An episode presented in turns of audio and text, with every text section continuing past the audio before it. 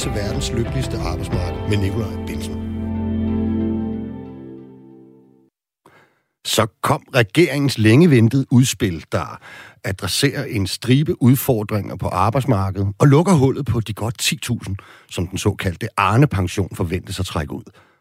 Dagpengesystemet skal ændres. For langt de fleste ledige en meget klar forbedring de første tre måneder, og for de helt nyuddannede en lige så klar forringelse. Derudover skal der investeres i uddannelse, forskning og grøn omstilling, og der skal, det skal bedre kunne betale sig at blive lidt længere på jobbet. Endelig introduceres en ny arbejdslogik, særligt over for aktiveringsparate borgere med et integrationsbehov. De skal lave noget i 37 timer ugenligt. Man skal yde noget for sin ydelse. Hvordan det hele hænger sammen, skal vi høre lidt mere om fra beskæftigelses- og ligestillingsminister Peter Hummelgaard senere i programmet. Ham havde jeg nemlig fornøjelsen af at interviewe i fredags. Som det kan høres, tager dagens program udgangspunkt i regeringens seneste reformudspil. Og til at hjælpe mig med det, og måske i virkeligheden til at løse hele verdenssituationen, har jeg besøgt studiet af en industritekniker fra Fyn og en muresvend fra København. De har det til fælles, at de begge to er folketingskandidater. Og nogle af de desværre alt for få af den slags med en erhvervsfaglig baggrund. Dog ikke for samme parti, så må ikke, de ser lidt forskelligt på i hvert fald dele af udspillet. Jeg er ikke hverken medlem af noget parti eller kandidat til Folketinget. Jeg står lige her som jeres vært de næste 55 minutter. Til daglig er jeg scenetekniker, fællestillidsmand og offentlig ansat. Velkommen til programmet.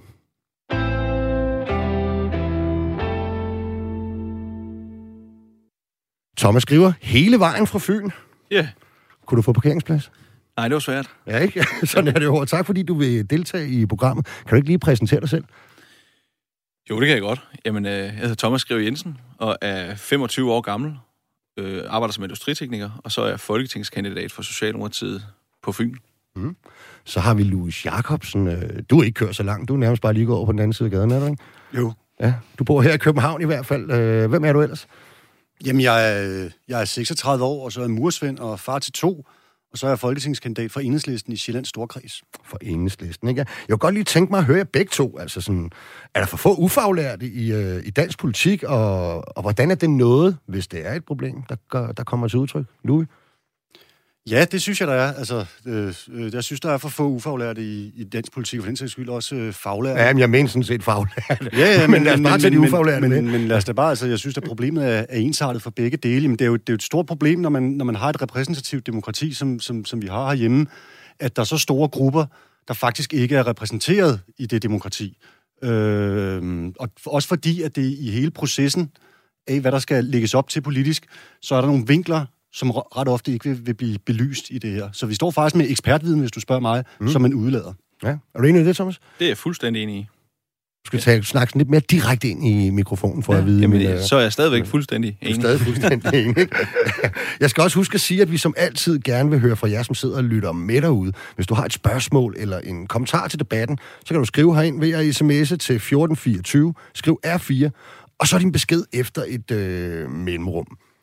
Rent faktisk er der jo et hjørne af udspillet, som omhandler der, hvor man om uddanner de faglærte, nemlig på erhvervsskolerne. Som led i en større uddannelsessatsning, hvor 2,5 milliarder kroner skal bruges til at løfte kvaliteten i uddannelse generelt, skal der også satses på grøn omstilling. Og regeringen fortsætter med at lave den her kobling, de har lanceret, hvor man jo altså tager udgangspunkt i, at øh, de faglærte bliver helt afgørende for den grønne omstilling øh, på længere sigt. Konkret foreslår man at oprette tre såkaldte klimaerhvervsskoler, som sådan et offentligt privat partnerskab, hvor fonde og virksomheder skal deltage aktivt i etableringen, hedder det i udspillet. Er du begejstret for den her del, Thomas? Jeg er begejstret for ideen omkring, at vi begynder at tale erhvervsskoleelever og faglærtes rolle i den grønne omstilling. Mm. Øh, når jeg hører ordet klimaerhvervsskoler, så kan jeg bare ikke lade være med at tænke, øh, hvad er de erhvervsskoler, vi har i dag så? Er det så, så kul sorte erhvervsskoler, hvor man uddanner folk, der, der ikke har den samme, øh, den samme rolle i den grønne omstilling? Det er jeg ikke enig i. Øh, jeg er ret overbevist om, at øh, på de erhvervsskoler, vi har i dag, der uddanner vi klimakrigere, og øh, ja, om, de, om øh, de penge, de er bedst brugt på at forbedre de erhvervsskoler, vi har i forvejen. For eksempel med videnscentre øh, på mm. Syddansk Erhvervsskole i Odense. Der har vi et robotvidenscenter, og det fungerer helt fantastisk godt. Øh, jeg tror, man prøver at opfinde en eller anden... Øh, helt ny måde at, snakke erhvervsskoler på. Spørgsmålet er, om der så kommer til at stå nogle, øh, nogle faglærte tilbage fra, fra de erhvervsskoler, der er i forvejen. Øh, måske med et dårligere ry, end de, end de havde. Mm. Ja. Okay. Meget interessant pointe. Hvad tænker du, Louis? Jamen altså, jeg synes, at det er super interessant øh, og spændende at se, hvad det, hvad det udvikler sig til. Øh, jeg, er, jeg er langt hen ad vejen øh, enig med Thomas i det her, og også fordi, at man kan sige nu, Thomas han er jo i, i industrien, hvor jeg går i byggeriet, og det der også er i byggeriet, det er jo, at der er faktisk ret mange løsninger, der ligger ret lige for, som mm. ikke behøver at, at, at gøre, at man laver en ny klima. Hvad for eksempel? Prøv at... Jamen, det er, det er at bygge på nogle måder, som man egentlig har gjort meget før i tiden også. Mm. I, og selvfølgelig så tager man det bedste fra, fra det, man har af moderne teknologi, og, og putter ind i det. Altså, hvor man bruger mere bæredygtige materialer, hvor man ikke nødvendigvis tager den her usunde rockwool og, og, og pakker alle bygninger ind i det, finder alternativer til det, bygger mere i træ, bygger mere i sten, altså, hvor der er, der er simpelthen ting, der ligger lige for, som vi har gjort før, altså genanvendelige materialer, og, det, øh, og, og den, den synes jeg ligger lige til højre benet. Jeg tror, det er din, øh, Thomas, forbundssekretær Kasper Palm, øh, som også har været ude og udtale sig lidt om selve konstruktionen. Det her med, at at, at de vil ikke rigtig sige regeringen, hvordan de her tre erhvervsskoler skal, skal, ligesom skal fungere, og, og han er ude og udtale, at han lidt frygter, at de der de faglige udvalg, som jo ligesom er det, erhvervsskoler er baseret på øh, i dag ellers, at, øh, at det må man altså ikke køre udenom, og, og han er også øh, nervøs for, at der ligesom bliver uddannet nogen til noget, som arbejdsmarkedet på den anden side ikke nødvendigvis er, er givet til. Er det sådan en øh, kritik, du kan genkende? Ja, det kan jeg sagtens genkende. Det var et kort svar, ja. altså i virkeligheden. Nå, når, vi, når vi laver de her uddannelsesting, så styrken skulle gerne være, at arbejdsmarkedets parter er repræsenteret, eleverne er jo også repræsenteret, og vi har sådan den der danske tradition på vores skoler, og særligt også på, på erhvervsskolerne, hvor at, øh, at det ligesom skal sikre, at, at, at uddannelsen hele tiden er givet til det, som erhvervslivet efterspørger lige bagefter, når man altså lige her nu faktisk, ikke når man, øh, når man bliver uddannet. Og nu, nu siger du, at det ligger meget lige for, egentlig for dit fag, ikke? Altså, men er der nogle ting, på, kunne det ikke være, at, øh, nu bruger jeg lidt mærkeligt ord, ikke, Louis, men øh, altså, kunne det være, at det kunne gøre faglærte, erhvervsfaglige uddannelser mere sexet, øh, hvis man faktisk tænkte nogle ting nyt, og sagde særligt det her med den grønne omstilling, og et større øh, fokus på klima, det kunne tiltrække nogle andre typer unge mennesker, end dem vi i dag tiltrækker, øh, til at tage de faglærte uddannelser. Og så er det godt at vi ikke skal gå så meget op i, hvad for en model vi lige skruer sammen med, med faglige udvalg, og hvad det alt sammen hedder. Jo, altså, det, det, det, kan man jo, altså det, er jo det, det her, det ligger jo i støbeskeen. Det ligger i støbeskeen, og der, der må man jo se på, på, hvad det er. Men det er jo klart, at tiltaget gør det jo ikke alene. Mm. Altså det, det kræver jo også, at du ligesom sætter et samfund sammen på en måde på den anden side af de her uddannelser, som efterspørger det, der, det, der, det, der laves her. Altså det er for eksempel at kigge på bygningsreglementer, eller, eller krav til, hvad, hvad, hvad der kommer ud fra industrimaskinerne og alt muligt andet. For det er klart, at hvis de bare får lov til at ud på den anden side og fortsætte, som de hidtil har gjort, mm så, vil de jo ikke, så har de jo ikke nogen efterspørgsel på det, man så uddanner til. Og det, det skal selvfølgelig følges ad. Men så er der jo hele diskussionen også omkring, jamen altså, hvad får flere på erhvervsskolerne? Ikke? Og det er jo et, en, en, en hel udvikling, hvor vi, hvor vi har snakket meget øh, de akademiske uddannelser op, og det var det, der var det bedste at tage. Det sikrer dig et job bedst. Og det skal vi jo også omkring. Jamen, det er svært at være uenig i. Okay. Altså, øh, jeg tror, vi skal huske på, at noget af den, altså en af de største styrker ved erhvervsskolerne, som vi kender dem i dag, det er, at vi har de faglige udvalg siddende med arbejdsgiver og, løn, altså, og tillidsfolk ud fra virkeligheden, øh, som er med til at forme uddannelserne, sådan så de passer til dagligdagen. Altså jeg synes, det er enormt vigtigt, at når jeg er blevet uddannet industritekniker ude på, på teknisk skole i Odense, jamen så kan jeg fra dag et af gå ud og tage et job i en hvilken som helst virksomhed. Det vil jeg være bange for, hvis det skal være folk, der ikke har med altså min hverdag at gøre, øh, at, at det kommer til at forsvinde. Og så, øh, ja, så, så kan det godt være, at det bliver sådan, øh, mm. at, at, det, at de her klimaerhvervsskoler var en rigtig god måde at rebrande erhvervsskolerne på. Men jeg det tror måske godt, meget det, det i virkeligheden jeg, jeg, jeg, jeg tror ikke, vi behøver at tænke, at vi skal lave, vi skal lave noget helt nyt. Mm. Jeg tror, vi skal tænke, okay, de har fundet, er det 100 millioner om året i seks år, eller sådan noget, synes jeg, jeg har læst et eller andet sted. Dem vil jeg hellere bruge på, som jeg sagde tidligere, videnscentre, øh, og på at rebrande erhvervsskolerne som værende grønne, hvilket de er de 2,5 milliarder til uddannelse og forskning og løft alt det her, ikke? og grøn omstilling, der, der udgør det her jo kun, hvad kan man sige, noget af, af de penge. Øhm, vi kan vel altid bruge flere penge, var lige ved at sige. Er det nok øh, i det hele taget? Særligt med tanke på, at vi skal vende en, en øh, hvad hedder sådan noget, et, øh, en supertanker i et gadekær i forhold til at, øh, at få flere faglærte til at, at, eller flere til at tage en faglært uddannelse? Altså, så, så længe det stadigvæk går, som det går, kan man sige, så kan vi jo ikke prioritere nok. Ja. Altså, det, skal, det, er jo, det, er jo en, det er jo, som du selv siger, en supertanker, der skal vendes. Og det er, jo, det er jo godt, man går i gang med at prioritere det. Men det, det, det er jo helt sikkert, det, det er jo, som, som jeg også sagde før, men det er jo også, det er jo også samfundet ude på den anden side, der skal mm. vendes. Der skal også prioriteres midler, altså på den anden side af erhvervsskolerne. Så det er jo, altså, det er jo gode takter, mm. men um, om, om det kommer til at forslå, det vil, det vil fremtiden jo vise. Okay, jeg kan høre, I kan allerede tale nogenlunde som sådan øh, politiker, ikke? Så nu skal vi lige prøve at trygteste jer, og samtidig lige prøve at lancere, hvor bredt det her udspil egentlig er ved, at jeg lige stiller jer nogle spørgsmål, og allerhelst jo vil have et ja eller nej. Øh, det er så der, hvor politikere plejer at bruge lidt flere ord alligevel. Der findes ikke kun ja eller nej, når man øh, snakker med politikere. Men øh, nu tager jeg lige et par nedslag i, øh, i udspillet. Øhm, der bliver foreslået, at danskerne skal slippe billigere på elregningen på det, vi kalder grøn i energi. God idé? Ja. Ja. Ja, det, det går godt indtil videre øh, allerede. En jobpræmie, når man overgår går fra kontanthjælpssystemet til arbejde. Skal man have det? En jobpræmie? Ja. Nej. Nej. Ja. Ja. Regeringen foreslår også, at øh, folke, senior og førtidspensionister skal kunne modtage deres pension helt uafhængigt af, om deres samlever har en arbejdsindkomst. I dag kan man jo risikere modregning. Er det et øh, fremskridt? Ja. Ja. Et stort et. Man ønsker også at styrke det organiserede arbejdsmarked, som det hedder i udspillet. Helt konkret foreslår man at hæve skattefradraget for det at være medlem af en fagforening med 1000 kroner, fra i dag 6.000 til nu 7.000 kroner årligt. Godt tænkt, og tror I, det vil styrke organisationsgraden? Du stiller jo to spørgsmål. Ja, det gør jeg lidt. Det er That was in fact a trick question. Ja. Men så vil jeg sige øh, til det første, god ting, ja, det synes jeg. Jeg tror, det vil styrke organisationsgraden. Der har desværre min tvivl. Okay. Så er der de her, øh, sådan et lille finansieringsforslag, man vil hæve aktiebeskatningen. Er det en skat på gode idéer, eller bare en god idé? Det er bare en god idé. Ja, jeg var også blevet overrasket, hvis enhedslisten mente andet øh, der. Ja, Thomas?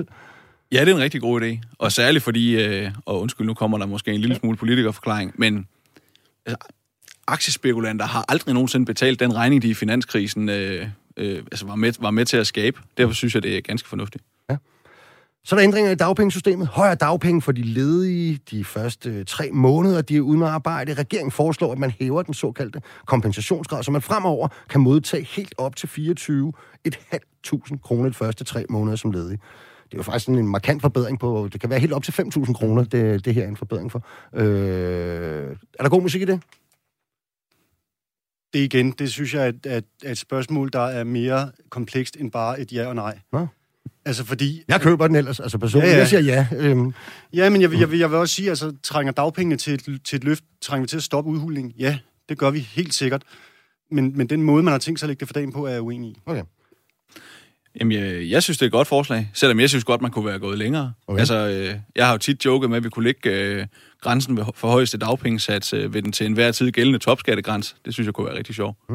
Så har vi der, hvor vandene indtil videre har skilt folk i, i debatten. Stramninger på dimittentområdet. De nyuddannede ledige, fortrinsvis akademikere, men i reglen jo også en lang række andre faggrupper, som f.eks. eksempel står i HK, eller de forbund, som organiserer dem, der har taget en professionsuddannelse. Her vil regeringen forringe den såkaldte dimittentsats med omkring 4.000 kroner for dem, som ikke er forsørgere. Skidt eller kanel? Kanel. Kanel. Nej, skidt, skidt Ja, for jeg helvede. Skidt. Stort tænker Det er fordi, jeg er ikke så god Jeg til kanel. ikke- Jeg keder Øh, ikke om det. Jeg spiser det ikke engang på Risengrøden. Nej, jeg vil ikke bage. Jeg vil helst ikke smage dine kager. Øh, Nej, det vil du gerne. det er sådan. Nej, det var, det var en svipser. Okay. Det er skidt. Ja.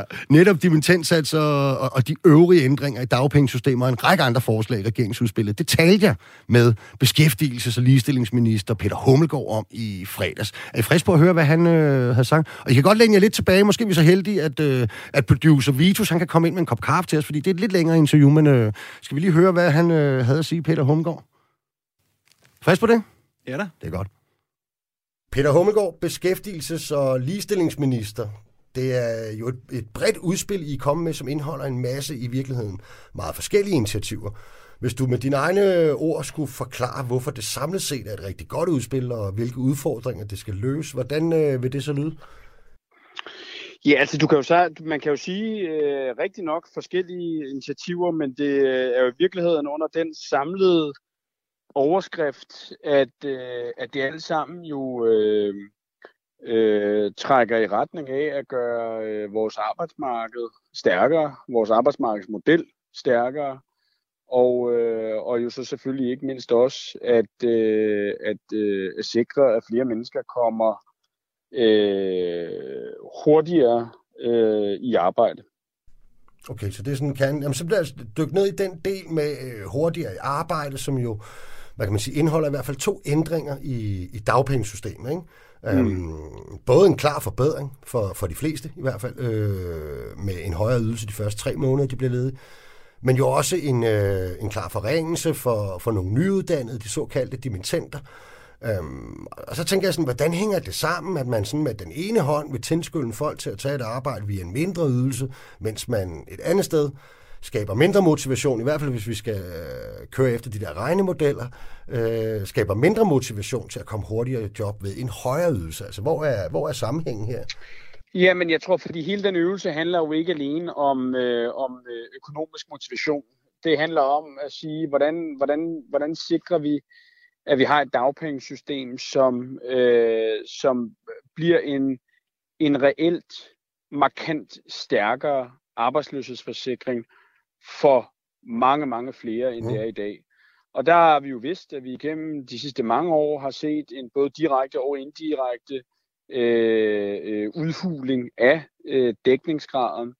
Og ved at prioritere på den måde at sige, at vi har nogle meget, meget ressourcestærke øh, unge, nyuddannede, som, øh, som ikke har andre udfordringer end det, at de mangler et arbejde, ved at sørge for, at de lidt hurtigere end i dag begynder at søge bredere, i stedet for at vente på drømmejobbet, eller lige præcis den jobåbning, som passer præcis til deres uddannelse, så kan vi krone for krone finansiere at, øh, at gøre værdien af op mod 1,5 millioner lønmodtageres arbejdsløshedsforsikring markant større.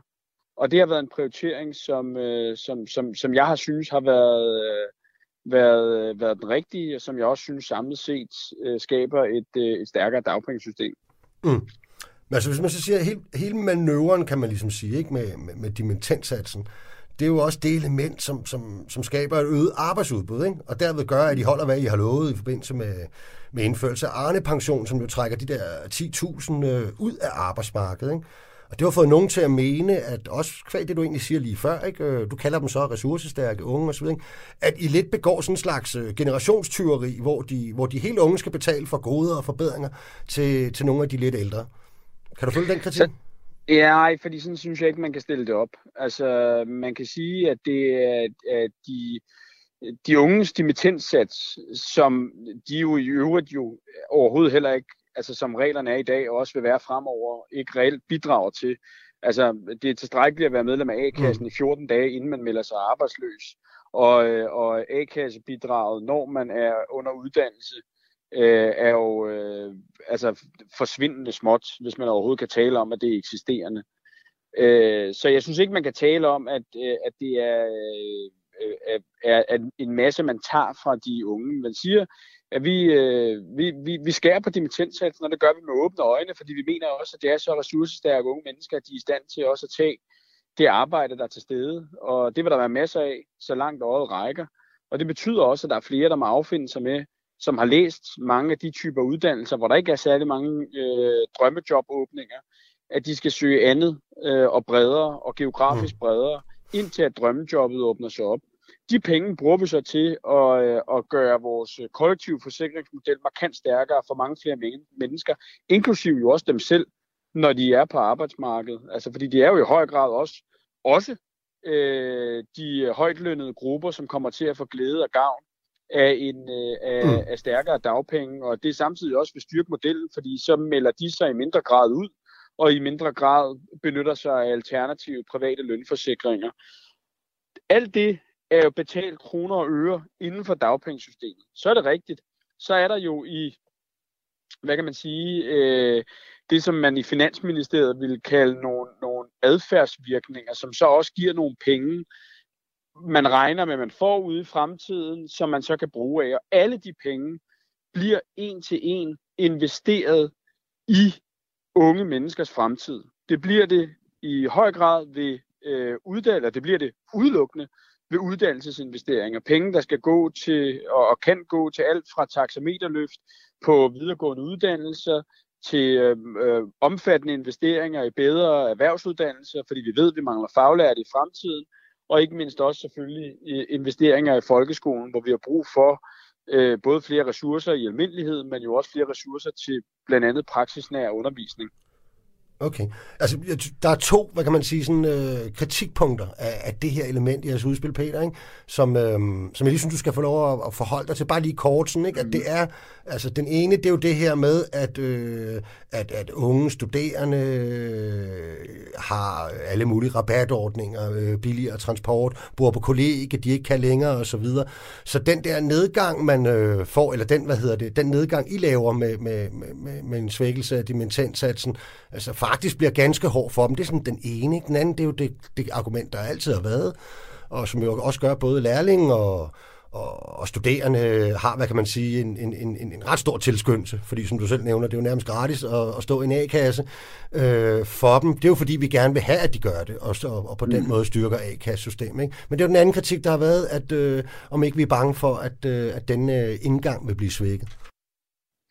Jamen, altså jeg vil sige, den første, den første kritik, er, synes jeg jo sådan set er, er, er reel, og, og, og det er med åbne øjne, at vi også gør det her, øh, velvidende, at, øh, at det ikke øh, et liv i, i sus og dus, at vi tilbyder unge, der lige har færdiggjort mm. en dyr universitetsuddannelse eller andet, øh, og som i øvrigt har fået øh, øh, SU under hele uddannelsen, øh, at de øh, får, når de er færdige med uddannelsen. Omvendt kan man jo også sige, at sådan som dimittenssatserne har været indtil videre, der er det også det eneste, absolut eneste sted i hele vores ydelsessystem og forsørgelsessystem, hvor man får fordoblet sin offentlige ydelse, når man går fra beskæftigelse til ikke-beskæftigelse. Mm. Altså, at du går fra at få de der knap 6500 i SU, mens du er under uddannelse, til så at få de her knap øh, 14.000 kroner øh, til, i, øh, i dimittentsats, når du er færdig med, med din uddannelse. Jeg mener, vi har fundet et rimeligt leje for en ny dimittentsats, som øh, både er væsentligt over kontanthjælpssatsen, og det vil sige, at det vil stadigvæk være en forudsætning at melde sig ind i en A-kasse, og det kan i høj grad også betale sig at melde sig ind i en A-kasse. Og det er samtidig også et leje, der ligger over, hvad man får i SU plus SU-lån. Men i det ligger jo selvfølgelig også en erkendelse af, nej, selvfølgelig er det ikke øh, et, et, øh, et liv i sus og dus. Man kan ikke, som man læste en i Berlingske Tidene gøre, ligesom sige, nu forlænger jeg min sommerferie på dagpenge, inden jeg så går i gang med at, øh, at søge job. Øh, at det, det, det, vil, det vil der i hvert fald være en, en, øh, en større omkostning ved at bruge dimittentdagpengesystemet til. Ikke at sige, at alle gør det overhovedet, men det var der i hvert fald en, som øh, gjorde i, øh, i en artikel i Berlingske Tidene. Og du er ikke bange for, der... Peter, jamen, bare lige for at komme til den anden del, altså, du er ikke bange for tilskyndelsen øh, til, til at melde sig ind i A-kassesystemet? Nej, det er ikke, fordi jeg tror samlet set, at, øh, at den her øvelse her vil øh, samlet set vil styrke tilslutningen til A-kasserne. Og det tror jeg dels, så tror jeg, at det er minimalt, hvad øh, unge mennesker vil, øh, vil kunne finde på at lade være med at melde sig ind i en A-kasse, alt den stund, at det jo stadigvæk er øh, mere eller mindre gratis mm. for dem. Øh, for det andet, at de jo stadig er nødt til at være medlem af en A-kasse for overhovedet at få dimittentsatsen, som ligger over kontanthjælpssats. For det tredje, at det heller ikke bare sådan lige overhovedet at få kontanthjælp. Altså det skal man jo også bare lige huske. Øh, jeg tror rigtig mange unge studerende har værdier, om ikke andet bare så i form af deres Apple-laptop, eller hvad man bruger, som overstiger en værdi af 10.000 kroner. Øh, så, så alternativet til at melde sig ind i en A-kasse, vurderer jeg, øh, i hvert fald hvis man vil være sikker på at være forsørget efter en uddannelse, at være, øh, at være ikke eksisterende. Øh, og så er der den anden del af det der med, at man også har regninger at betale, når man så måtte være. Og en af de ting, vi har lagt ind i elementet, det er, at vi jo halverer øh, øh, det, statslige, øh, det statslige gebyr for A-kasse. Det vil sige, at, at, at, øh, at vi halverer A-kasse kontingentet for dimittenter. Øh, og det er jo i hvert fald et, øh, et bidrag, men mm. vi bilder ikke os selv ind, at det, at, at det er et liv i sus og dus. Og vi bilder os heller ikke ind, at det ikke øh, for mange sikkert vil opleves svært i den periode, man er på dimittentsats. Omvendt, så har vi at gøre med øh, vel nok den mest, absolut mest ressourcestærke gruppe i vores samfund. Og vi synes, og det er også det, der gør mig overbevist om, at samlet set tror, at tilskyndelsen til at melde sig ind i en A-kasse samlet set vil stige, at det at, at rulle et endnu stærkere faktisk vil jeg sige markant stærkere, fordi det er 5.000 kroner stærkere i den første del af ledighedsperioden. Sikkerhedsnet ud under de fleste lønmodtagere, at det også vil gøre, at alle lønmodtagere i alle indkomstgrupper vil synes, at det er en attraktiv forsikring at være, øh, at være A-kasseforsikret. Alright. Det her element, det er jo blevet taget rigtig godt imod af, af nogle øh, af, de, af de blå partier i hvert fald. Ikke? Øhm, men, men der er jo så andre elementer i jeres udspil, som øh, man da godt kunne forestille sig ville møde en ret stor modstand fra et par af de borgerlige partier, måske endda også øh, mm. de radikale. Altså her tænker jeg på forhøjelse af fradraget på faglige kontingenter med 1000 kroner øh, om året og en øget beskatning af aktier. Øh, hvorfor er det kun medlemmerne af en fagforening, der skal have en skattelægelse, og hvorfor skal vi, som de borgerlige siger, straffe gode idéer? Jamen, øh, altså for det første, øh, altså, jeg, jeg har endnu ikke hørt de borgerlige forholde sig specifikt til det med at forhøje fradraget for fagforeningskontingent. Fordi alt andet lige, så er det en skattelettelse. Det er det. Og det er så også en skattelettelse, som kommer rigtig, rigtig mange lønmodtagere med, med gennemsnitlige indkomster til gavn. Og det er jo ofte nogle af at lige præcis dem, man kan have svært ved at ramme, uanset om man snakker om, at man vil øh, om man vil sænke skatten i bunden, eller man vil sænke den i toppen, eller, eller hvor man vil gøre. Samtidig synes jeg, at det understøtter noget, jeg kan se, at vi har et stort behov for, nemlig med at sikre, at vi har et velorganiseret arbejdsmarked. Fordi et velorganiseret arbejdsmarked fører til generelt set færre konflikter på arbejdsmarkedet. Det fører i øvrigt til generelt set øh, bedre arbejdsforhold, højere, øh, højere lønninger for de fleste. Mm øh, og er, øh, er øh, altafgørende for hele den arbejdsmarkedsmodel, vi har.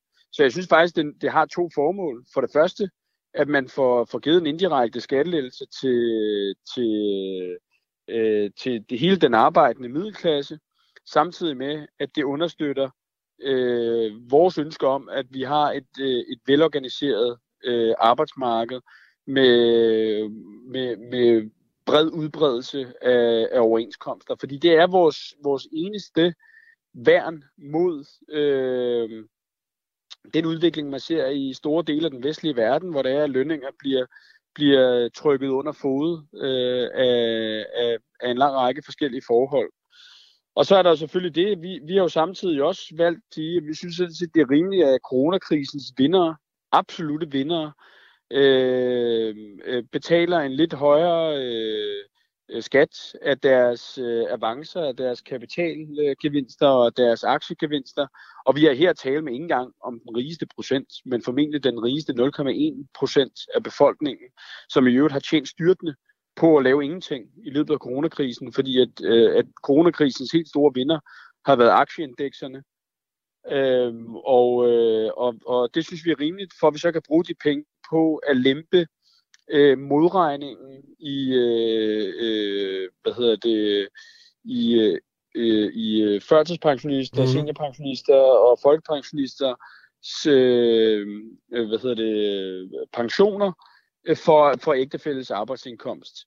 Fordi det føler jeg mig også helt overbevist om, af sådan en helt egen øh, erfaring fra meget nære familierelationer, at det vil reelt gøre, at den arbejdende ægtefælle øh, arbejder flere timer. Altså i, i modsætning til, øh, tror jeg, øh, hvad de reelle effekter i virkeligheden er, af, hvis du sænker topskatten.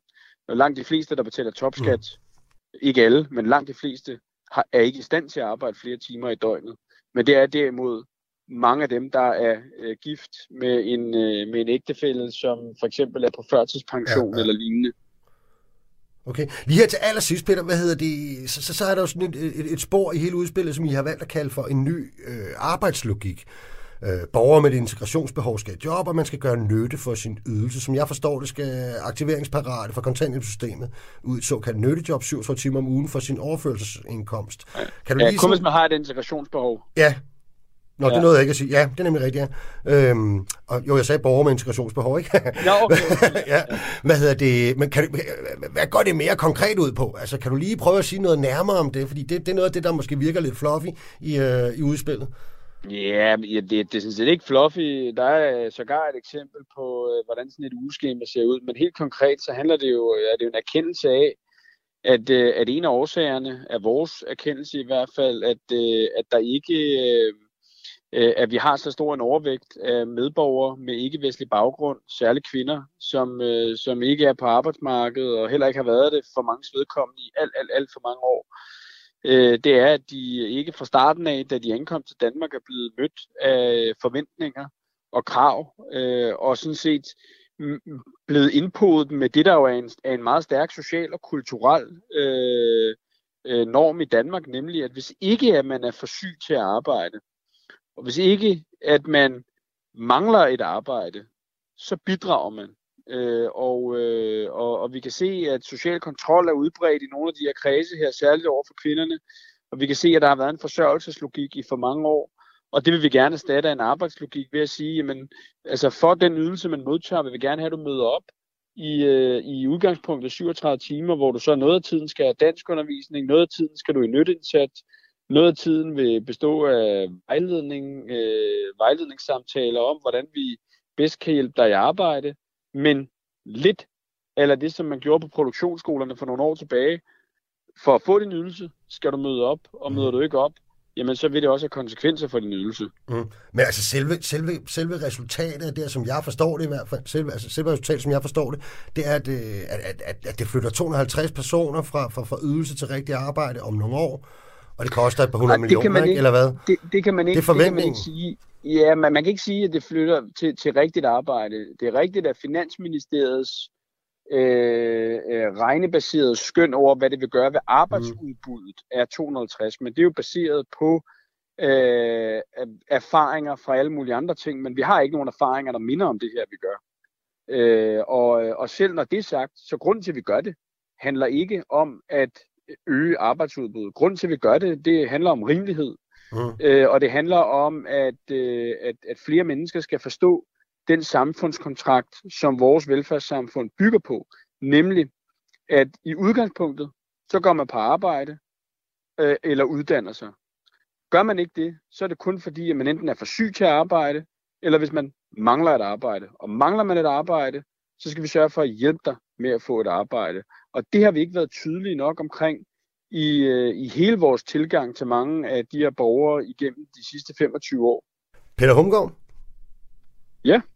Du, ja, du, ja, men jeg vil egentlig bare sige uh, tak, fordi du havde lyst til at medvirke i programmet. Du går snart på barsel, gør du ikke? Det gør jeg den 8. oktober. Det er jo lige om lidt. Det er, det er, ja. Det er det. Ja, men det er jo faktisk øh, det er jo sådan set en lykkelig ting. Altså. Og, det, og det, det kan man jo, du har prøvet det før, det har jeg også to gange. Der kan man godt sige, der er ikke tale om et skodjob og, og være Nej, på barsel. Det men det, det indebærer meget lortearbejde, ikke? Det ved vi også.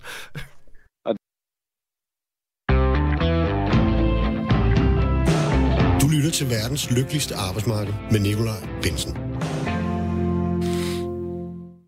Og vi har netop hørt fra beskæftigelses- og ligestillingsminister Peter Hummengård, som jeg i fredags talte med om regeringsreformudspil, der blandt andet foreslår en række ændringer i vores dagpengesystem, lancerer en ny tilgang over for ledige kontanthjælpsmodtagere, satser på et uddannelsesløft og laver en række mindre justeringer, som samlet set vil øge arbejdsudbuddet. Med mig i studiet har jeg fortsat Thomas Skriver og Louis Jacobsen, henholdsvis industritekniker og folketingskandidat for Socialdemokraterne, samt muresvend og folketingskandidat for enhedslisten. Altså, jeg synes jo, at ministeren egentlig er meget god til sådan at på et udspil, som jeg egentlig synes er meget sådan bredt, og måske lidt i øst og vest, faktisk at prøve at lave en eller anden fortælling, hvor det i hvert fald, så kan man være uenig eller enig, men, men, øh, men, men jeg synes godt, man kan høre, at, øh, at der er noget sammenhæng i det i hvert fald. Er det også sådan, du hører det, Thomas? Ja, det er det. Og øh, jeg synes, det er rigtig dejligt, fordi øh, i, he, i hele min opvækst, der har det været fuldstændig entydigt. Øh, dem, der er mest privilegerede i vores samfund, vi har prioriteret forbedringer til. Øh, og jeg ser måske i virkeligheden det her øh, som lidt et nybrud, lidt Socialdemokratiet, der kommer hjem og siger, øh, med det her udspil, der vil vi, øh, der vil vi prioritere lønmodtager Danmark, altså det arbejdende folk som Louis øh, og jeg. Øh, og det synes jeg er rigtig godt. Mm. Louis? Ja, altså jeg synes det er... Øh, jeg synes, jeg, altså jeg kan godt se øh, øh, dit udgangspunkt med at sige, at, at, at der er noget, der hænger sammen i det her. Men jeg ser noget andet, altså jeg ser, det hænger sammen på en anden måde. Mm. Fordi altså, jeg, altså det, er, det, der skærer mig allermest i øjnene ved det her, det er jo det her med, at man sænker dimittenssatsen, og man også tager de her 37 timers, øh, jamen jeg tror, det bliver kaldt tvangsaktivering. Øh, og problemet for mig i det, ligger i, at man tager nogle lønmodtagere, og så spiller man dem faktisk ud mod hinanden i, øh, i, i en konkurrence om arbejdspladserne i den lavere lønskala, hvilket kan øge eller kan skabe et, øh, eller det kan det ikke, det skaber simpelthen et pres på lønnen. Jeg tror ikke, det her det kommer til at få nogen som helst mere i arbejde. Øh, og, altså, jeg tror bare, der bliver en øget konkurrence, så at sige. Det er ikke meget oplysende at høre på det knaldrøde ekokammer Peter Hummelgaard. Han er godt nok tilfreds med sig selv. Velvidende om, at der ikke kommer til at ske noget som helst. Der kommer ikke flere ind på arbejdsmarkedet. Det er ikke andet end snak og tomme løfter. Mange griner af alle de tomme løfter. Venlig hilsen Inger. Det hører vel med til at have et homogent og demokratisk samfund, at vi giver uddannelse og støtte til hinanden i DK. Det er da kun, hvis du er superliberalist, at du kan være imod det. Med venlig hilsen Hans Jultved. Og således fik vi jo dokumenteret, at det er forskellige mennesker, der hører på det her program. Må man sige, du kan fortsat ringe eller skrive herind, øh, skrive herind, hvis du har lyst til at kommentere på programmet, eller har et spørgsmål til mine to gæster. Skriv en sms til 1424. Skriv R4, så din besked efter et mellemrum. Jeg kan godt tænke mig, at vi lige debatterne lidt op, og, og, og både snakket om nyttejob og om øh, om dagpengene. Hvad har I lyst til at snakke med? Det bestemmer du. Skal jeg bestemme? Ja, det er dig, der Okay, men så tager vi sgu dagpengene. Ikke? Øhm, fordi altså, det er jo rigtigt, som... Øh, altså, du, du snakker lidt om, at man stiller, splitter nogle lønmodtagergrupper ud mod hinanden, øh, Louis. Og det er jo selvfølgelig hele den her øh, forringelse af dimensionssatsen, som, øh, som der ligesom øh, skærer i dine ører. Prøv lige at sige øh, lidt mere om det. Jamen, det, det er jo sådan set, sådan set går meget i, i, i tråd med det, jeg sagde lige før med, at jeg, altså, det er jo meget fint at putte nogle, nogle, nogle, nogle fine ord på om, øh, om, om, om det, men jeg mener, at resultatet af det er simpelthen, at når du gør det her, så er det for at skabe et pres på bunden af arbejdsmarkedet til en større konkurrence omkring jobsene. Det skaber ikke flere jobs, end der er i forvejen. Det vil ikke få flere ud, men det vil, skabe, det vil skabe en øget konkurrence. Der kan, der kan være et lønpres. Og det mener jeg ikke, vi er interesseret i, os der skal udføre arbejdet. Og derudover så er der også bare, altså det, det, er en, det er en anden ting ved det, som jeg har. Der er også bare sådan helt simpelt basic ret og pligt i det, som jeg kan se, hvor man tager pligtdelen og siger, dig, der er nyuddannet, du skal stå, på samme, stå til rådighed på samme måde, på samme vilkår, som, øh, som Louis, der har været uddannet i en del år, men du får ikke de samme rettigheder. Men man tager simpelthen rettigheder ud af dagpengesystemet, og det er jeg principielt imod. Mm. Thomas? Jeg forstår godt, hvad Louis han mener i forhold til, at man, øh, at man tager rettigheder ud. Øh, jeg er ikke nødvendigvis enig. Altså, jeg synes, det er, jeg synes, det er en fornuftig tilgang øh, til det at blive færdig med en uddannelse, at så vil man gerne hurtigst muligt et job. Og virkeligheden er bare lige nu, jeg tror ikke, der bliver skabt øh, en konkurrence om jobsene eller en lønpres på grund af det her. Øh, for vi ser ind i et samfund, øh, der har travlt. Altså, øh, der er rigtig, rigtig mange jobs at få. Forleden dag, der var jeg forbi Nyborg Strand Hotel øh, for at høre min søde kæreste øh, i noget debat, hvor jeg så taler med deres direktør, der siger, jamen, øh, det der regeringsudspil, alle de nyuddannede, øh, der stort set har lyst, de kan komme herned og få et par bukser og en hvid skjort på, og så kan de blive, og så kan de blive sat i arbejde. Det synes jeg vil være en fornuftig tilgang til det at blive ledig, at man tog sådan en job, imens man, øh, imens man ledte efter noget andet. Og, og så er jeg også bare nødt til at kigge på den enorme forbedring, der kommer øh, til, til mange af os, der har startet tidligt øh, og har været øh, altså industriteknikere eller murer eller sådan noget. Øh, og, og, og og det synes jeg er en fornuftig prioritering. Hvis vi lige riser forbedringerne og forringelsen op, så er det igen det der med, at, øh, at de første tre måneder, man bliver ledig, så kan man altså få helt op til 24 et halvt 1000 kroner på den, en ny dagpengesats, som i vist tilfælde kan være en forbedring på helt op til 5.000 kroner mm. om måneden. Omvendt kan du, hvis du ikke er forsørger og er nyuddannet og på dimensionssatsen, så altså risikere, at øh, den bliver forringet med cirka 4.000 kroner om måneden, hvis du øh, står uden arbejde øh, lige efter endt uddannelse. Ikke? Altså har Louis, har, har, har Thomas og regeringen måske ikke lidt en pointe i, at altså, de her unge mennesker, der er nyuddannede, de har kunnet melde sig gratis ind i, i A-kassesystemet. Øh, vi mangler arbejdskraft derude nu, lige i øjeblikket. Hvorfor kan de ikke tage øh, et job nogle måneder, øh, mens de søger videre efter? De vil jo alle sammen gerne i arbejde, går vi ud fra, med det, de har uddannet sig til. Ikke? Men hvorfor kan de ikke øh, lige øh, bidrage til samfundet, der hvor vi mangler arbejdskraft, mens de søger? Men altså for det første, så synes jeg, det er, altså når vi, når vi nu har sådan nogle ting, som der hedder lærlingeløn og SU og alt muligt andet, så kan jeg ikke se problemet i, at man laver en anden sats til dem. Jeg har ikke noget problem med, at man ligesom, kan man sige, giver nogle privilegier til nogen, der er ringere stillet, end jeg selv er, hvad skal man sige, økonomisk. Det har jeg sådan set ikke det store problem med. Det, det som der for mig øh, ligger i det her, det er, at jeg, jeg, ønsker ikke, jeg ønsker ikke en forbedring til mig for det første, som er på bekostning af andre, der er i samme båd som mig. Det betyder, at jeg skal gå ind og forklare nogle andre, at jeg skal have mere, for du kan få mindre. Og det er, ikke, det, er ikke, det, er ikke, det er ikke sådan, jeg ser på en omfordeling. Det her, det er, at vi tager, vi tager sådan set, altså det kunne i princippet lige så godt have været mig, hvis jeg havde været noget yngre, mm. der stod over for det samme, eller havde taget nogle andre valg i livet. Og det, har, det, har, det, det ønsker jeg ikke. Jeg ønsker en, en, hvad skal man sige, en, en forbedring, en udbyggelse af dagpengesystemet. Altså et opgør med den udhuling, vi har haft. Og så har jeg også, et, altså jeg har det sådan lidt, ja, det er rigtigt, for mig er det godt. Jeg kan få måske op til 5.000 kroner mere øh, om måneden i tre måneder. Men jeg har også svært ved, at dem, der faktisk har den sværeste ledigang, dem for hvem det er hårdest at blive ledige, dem, der ikke er den stærke ledige, hvis man kan tale om det, mm. jamen de bliver ramt hårdere, end jeg gør. Men er det, de, er det virkelig de svageste ledige i dimittenter, Thomas øh, skriver Nej, det er, det er jeg uenig i. Mm. Øh, og, og, og jeg vil bare måske bare lige øh, sige, nu siger Louis, øh, det kunne være ham selv, og det kunne være lærling. Det kunne netop ikke være lærling. Det sagde jeg ikke. Nå, jeg sagde, hvis jeg havde taget nogle andre valg her i livet, kunne det have været mig selv. Nå, nej, men lige før sagde du, at det kunne være dimittenter, eller det kunne være lærling. Det her, det kommer slet ikke til at påvirke lærling. lærling. Det sidste, det, en sidste års lærling i industrien, hvor jeg kommer fra i hvert fald, tjener på mindsteløn 19.800 kroner og optjener i sig selv en mm. væsentlig højere dagpengesats øh, end dimittentsatsen er allerede i dag.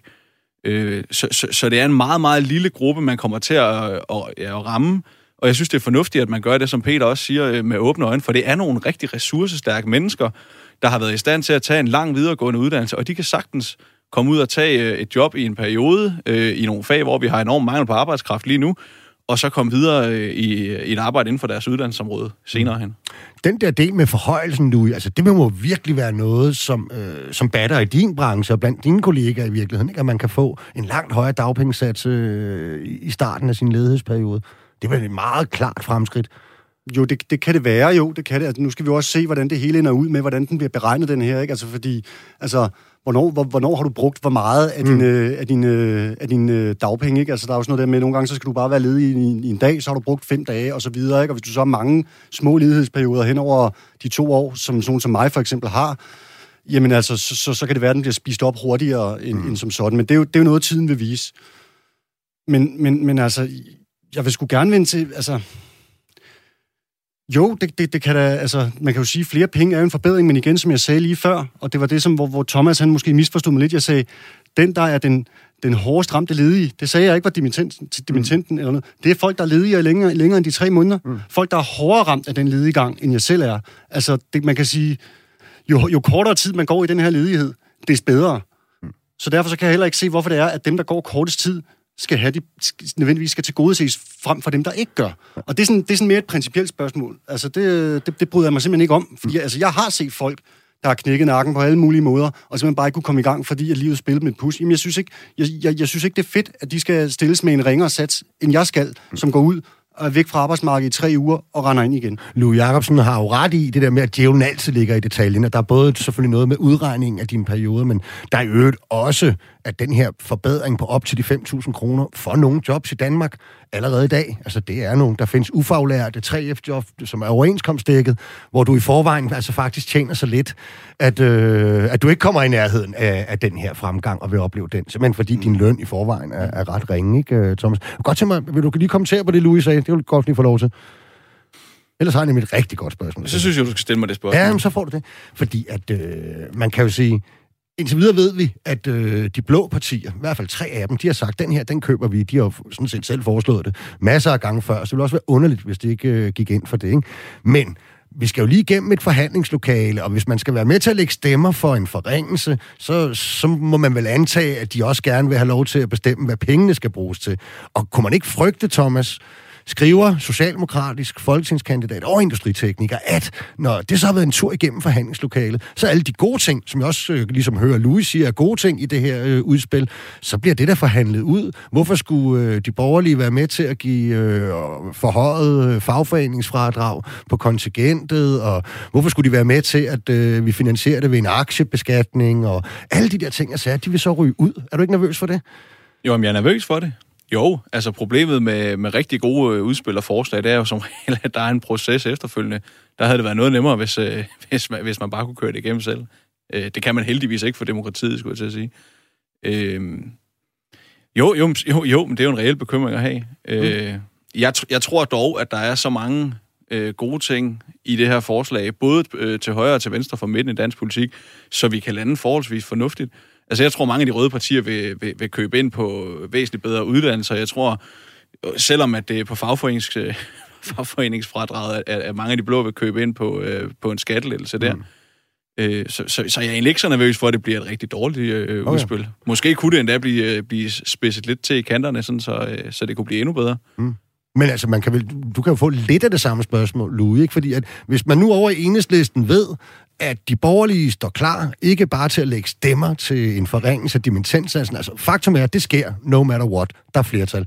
Det kan, det kan I jo lige så godt ligesom bare erkende, at det går den der vej så kan I så vælge at gå ind og påvirke, om man så i øvrigt oven i hatten også øh, skal lave øh, topskattelettelser, eller finde på alle mulige andre ting af, af de forslag, de har været op og hente på pulterkammeret i den borgerlige lejr, øh, og, og ligesom vil have, have smidt ind. Ikke? Hvorfor byder I jer ikke til? Øh, men så siger man, fair nok, så er det sådan, så må vi prøve at afbøde nogle af virkningerne, eller vi vil rigtig gerne sikre, at, at alle de gode elementer forbliver, og der ikke kommer flere øh, ulighedsskabende, hvad hedder det, elementer ind i, i et samlet udspil. Jo, men altså, altså, jeg synes det heller ikke, det er fordi, at øh, der er nogen, der ikke har budt sig til. Altså, øh, meget bekendt har enhedslisten ikke afvist at deltage i de her forhandlinger. Mm. Det er jo et sindssygt svært spørgsmål, du stiller med, hvad nu hvis, øh, fordi ingen ved det. Og det kan jo godt være, at der er nogle ting, som de blå partier har præsenteret, men du kan være helt sikker på, at øh, altså, øh, de holder pokerfjeset, øh, indtil de sidder inde i forhandlingslokalerne. Det bliver vi andre ikke indvidet i. Øh, så jo, selvfølgelig er der, er, er, der, er der spændt på at se, hvad, hvad, hvad de har tænkt sig at byde til med, og, og, og, og hvad, hvad man kan sige, hvad, hvad der bliver kompromis der. Fordi altså, jeg sidder jo med en forhåbning om, at alle tislerne kan blive forhandlet ja, ja. ud, og man så kunne få et, et, et, et, et rigtig fint udspil, ikke?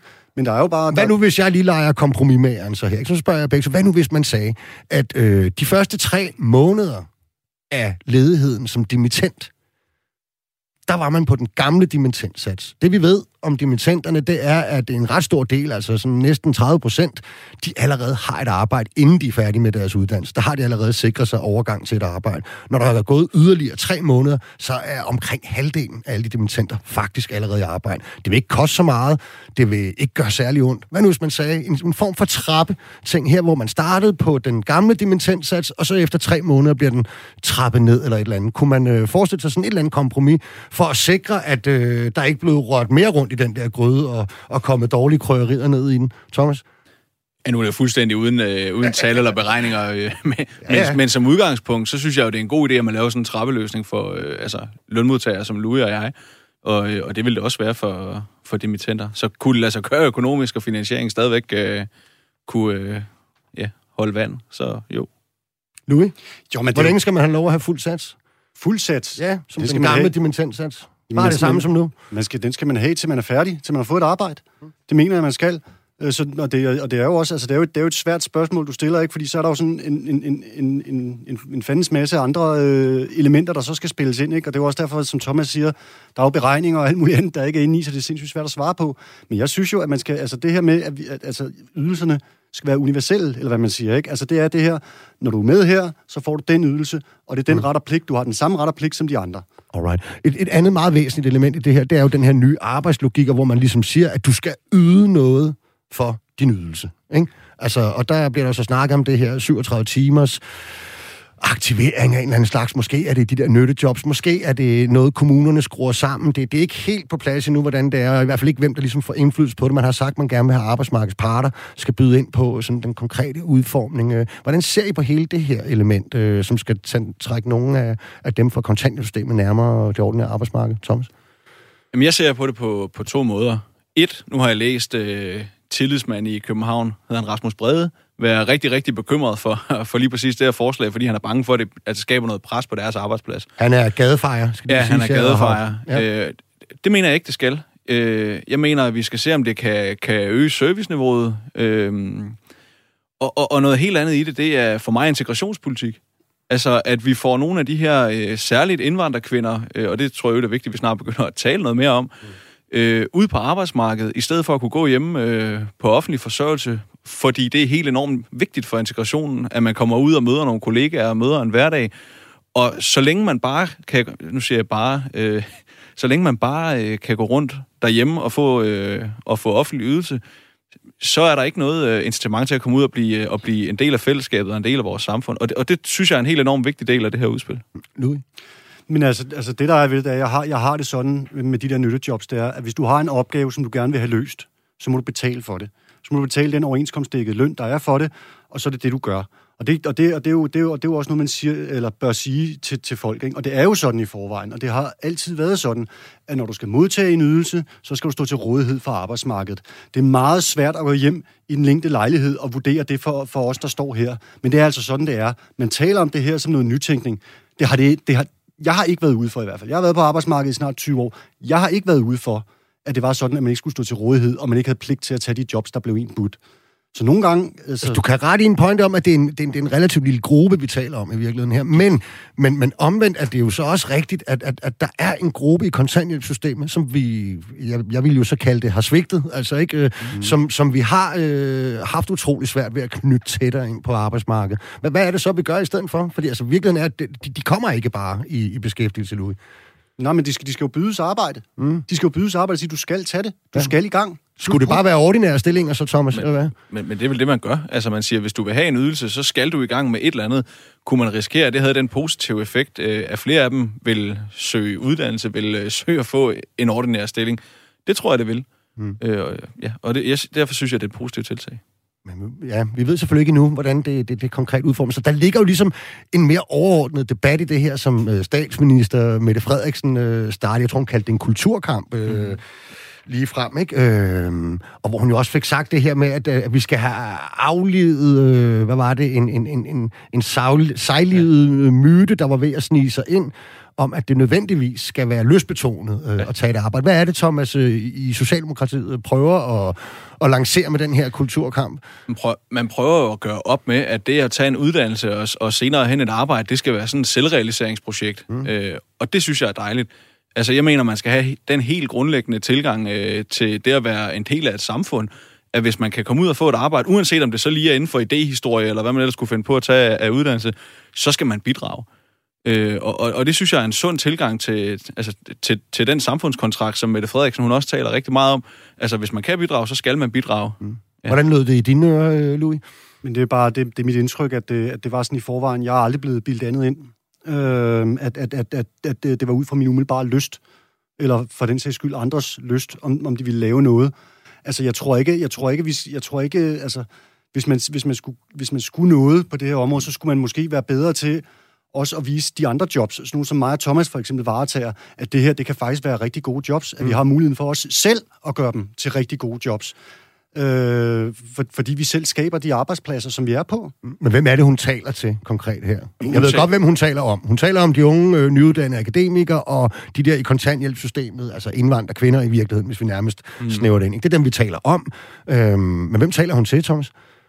Jamen, jeg tror, hun taler øh, til sådan en som mig. Mm. Sådan en, der er træt af at gå på arbejde hver dag, for at der er nogle andre i samfundet, øh, som for eksempel ikke gider efter en lang videregående uddannelse at tage et job nede i Netto, for det føler man sig for god til. Altså, det, det synes jeg er en fornuftig tilgang her. Hvis, man, altså, hvis ikke man kan finde et, øh, et job inden for det en uddannelse, man har taget, jamen, så må man tage et andet job, øh, indtil der kommer noget, eller også må man eventuelt uddanne sig videre til noget andet. Det kunne for eksempel være, øh, være Louis eller mine jobs, for de er super spændende. Mm. Skal de ikke bare i gang nu? Altså, er, er du enig egentlig i det der grundsynspunkt? Jamen, folk skal jo i gang. Mm. Det er jo sådan, det er. Altså, det, det, det har jo ikke ændret sig. Det, det, det er jo det, hele systemet er bygget op på. Altså, jeg forstår slet ikke den der, den der snak om, at man har lov at gå og, ikke, og, og, og, og bare tage imod. Det må man ikke. Sådan er reglerne. Du skal stå til rådighed. Ikke? Det er klart, at altså, når vi, vi ser mange af de her eksempler lige for tiden, der bliver rullet frem med, med virksomheder inden for rengøring og andre steder, mm. der siger, åh, jeg søgte så og så mange, og jeg, jeg, der var ingen, der ville, og sådan noget. Nej, men de tilbyder også 20 timer stillinger. Ikke? Mm. De tilbyder jo ikke et, et, et, et, reelt, øh, et reelt fuldtidsjob. Og det, og det, og det, er også, og det, og det er også det, der er, lidt, der er lidt det sjove i det, fordi vi har jo tit debatten, før det her forslag kom, så har vi jo tit haft debatten med alle mulige arbejdsgiver, der går ud og råber og skriger og siger, at de kan ikke finde nogen, de kan ikke få nogen. Og når man så går dem på klingen, og det er sjovt nok faktisk FH-fagforeningerne, der er super gode til det, så går de på klingen og siger, har I overhovedet søgt? Har I overhovedet været ude aktivt og opsøge de her mennesker? Har I spurgt i A-kasserne? Har I været ude og have fat i dem? Deltager I overhovedet i den proces, der handler om at få, at, at, at få folk i gang? Måske ligger det her problem slet ikke hos de folk, som, som, som sidder og modtager en dagpenge. Måske ligger problemet hos nogle arbejdsgiver, der heller ikke gør noget. Det er måske rigtigt som det sidste spørgsmål her, Thomas. Har, snakker vi for meget om, hvad de ledige så gør det her? Måske for lidt om, hvad, hvad arbejdsgiverne også kunne gøre? Ja, altså jeg synes, det er fornuftigt at snakke om de ledige, men jeg synes også, vi skal tale om, hvad arbejdsgiverne har øh, af rolle. Altså, øh, nu siger Louis, man kunne, man kunne prøve at spørge øh, FH-fagforeningerne. Det synes jeg er rigtig fornuftigt. Man kunne også prøve at... Hvis, altså, hvis ikke man kan finde noget i Danmark, hvilket jeg godt tror, man kan, men hvis ikke man kan, så kan man jo søge igennem, øh, igennem EU, hvor Danmark er altså, suverænt et af de dårligste lande til at, at, at søge folk. Vi er dårligere end Luxembourg, som kun har 600.000 indbyggere. Oh, altså, der mener der er plads til noget forbedring. Thomas Skriver, Louis Jakobsen, tak fordi I ville medvirke i dagens program. Også tak til jer, der lytter med derude. Har du mod på mere, så er vi tilbage igen på næste mandag samme tid og sted. Verdens lykkeligste arbejdsmarked er produceret af Rakkerpark Productions. Dagens program er tilrettelagt af Julie Lindhardt Højmark, og bag knapperne sad Vitus Robak som dagens producer. Vi høres ved.